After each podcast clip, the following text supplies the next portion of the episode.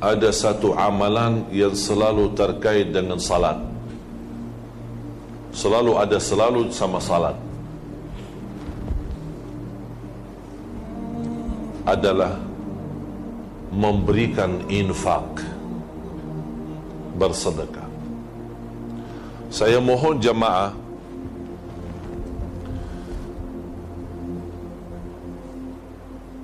Saya ingin anda semua amalkan ini. Insya Allah anda semua akan rasa banyak manfaat, banyak rubah dalam sisi hati, hidup dan juga dalam sisi rezeki semua akan rubah jadi lebih baik. Apa itu amalan? Bersedekah setiap salat.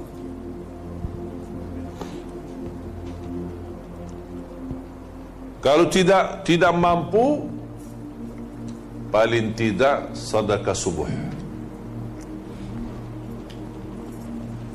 Kalau saya jaga boleh lima waktu itu sempurna. Setiap salat. Selalu Allah sebutkan sifat orang muttaqin ذلك الكتاب لا ريب فيه هدى للمتقين الذين يؤمنون بالغيب ويقيمون الصلاة ومما رزقناهم ينفقون banyak ayat lain sama selalu Allah bagi salat dan infak salat dan infak salat dan infak saya ambil di sini satu belajaran sedekah setiap salat berapa seikhlasnya walaupun sen tidak mesti ringgit ha? sen boleh tapi jangan sen terus ha? ya sekali-kalilah ada sen ada ringgit ada ha? sekali-kalilah tapi subhanallah wallahi dahsyat silahkan cuba insyaallah tidak lama anda rasa banyak hal sudah rubah jadi lebih bagus soal rezeki, soal rumah tangga, soal urusan, soal bisnis, apapun masalah. Semua akan jadi jauh lebih bagus lagi. Jauh lebih mudah lagi, lebih berkah lagi. Kalau tidak mampu lima waktu, paling tidak subuh. Saya boleh kasih nama tabung subuh. Saya di Indonesia, biasakan jamaah ada satu kotak, kotak amal, namanya kota amal subuh. Atau tabungan subuh. Ada yang bagi botol ada yang bagi kotak ada yang macam-macam. Tapi kasih nama tabung subuh. Kenapa saya bilang tabung subuh? Sebab subuh ada dua berkahnya dan saya akhiri ini. Ada dua berkah pertama setiap lepas subuh ada malaika turun ke bumi berdoa. Allahumma a'ti munfiqan khalafa. Wa'ti mumsikan talafa. Ini bahaya doa ini. Ada berkat dan ada bahaya. Kita mudah-mudahan ambil berkah dan jauh daripada bahaya. Sebab kata malaikat, Ya Allah berkahi dan ganti yang lebih baik lagi bagi orang yang nafkah infak di subuh hari. Dan jauhkan harta seorang dari berkah yang tidak berinfak di subuh hari. Allahu Akbar. Ini doa malaikat setiap subuh. Hadis muttafaqun alaih Bukhari dan Muslim.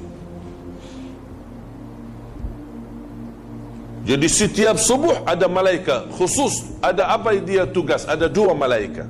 Satu malaikat doa, Allahumma a'ti munfiqan khalafa. Malaikat kedua doa, Allahumma a'ti mumsikan talafa.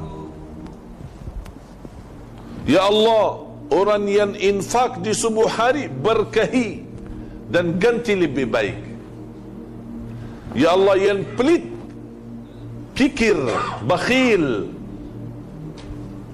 Dia bertahankan, tidak mau bersedekah, ya Allah bagi kehancuran harta. Nauzubillah. Dan subhanallah jemaah sekalian sedekah subuh wallahi dahsyat. Bukan sebab karena doa malaika, ada lagi doa Nabi Muhammad sallallahu alaihi wasallam, Allahumma barik li ummati fi bukuriha. Ya Allah berkahi ibadah umatku di subuh hari. Kalau dalam sejarah ulama dulu kalau lepas salat subuh mereka buka pintu rumah Mengapa buka pintu rumah? Karena setiap subuh malaikat turun bawa barkah. Basal barkah masuk.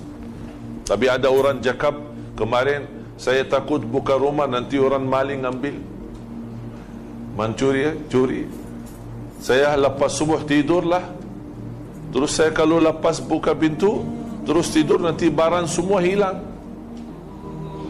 Alhamdulillah boleh buka jendela window. Tidak mesti pintu. Kan ada sekarang pintu-pintu kan ada apa? Jendela ya. Window silakan buka. Supaya ada berkah masuk di setiap subuh. Oleh sebab itu sebagian ulama berkata lepas subuh langsung tidur itu tidak diperkenankan. Lepas subuh langsung tidur tidak diperkenankan. Kenapa? Sebab lepas subuh Allah hantarkan banyak barakah melalui malaikat kalau kita tidur mana dapat barakahnya jadi boleh tahanlah dulu. Berapa lama ya? Insyaallah tidak lama lah. Asal kita dapat barakah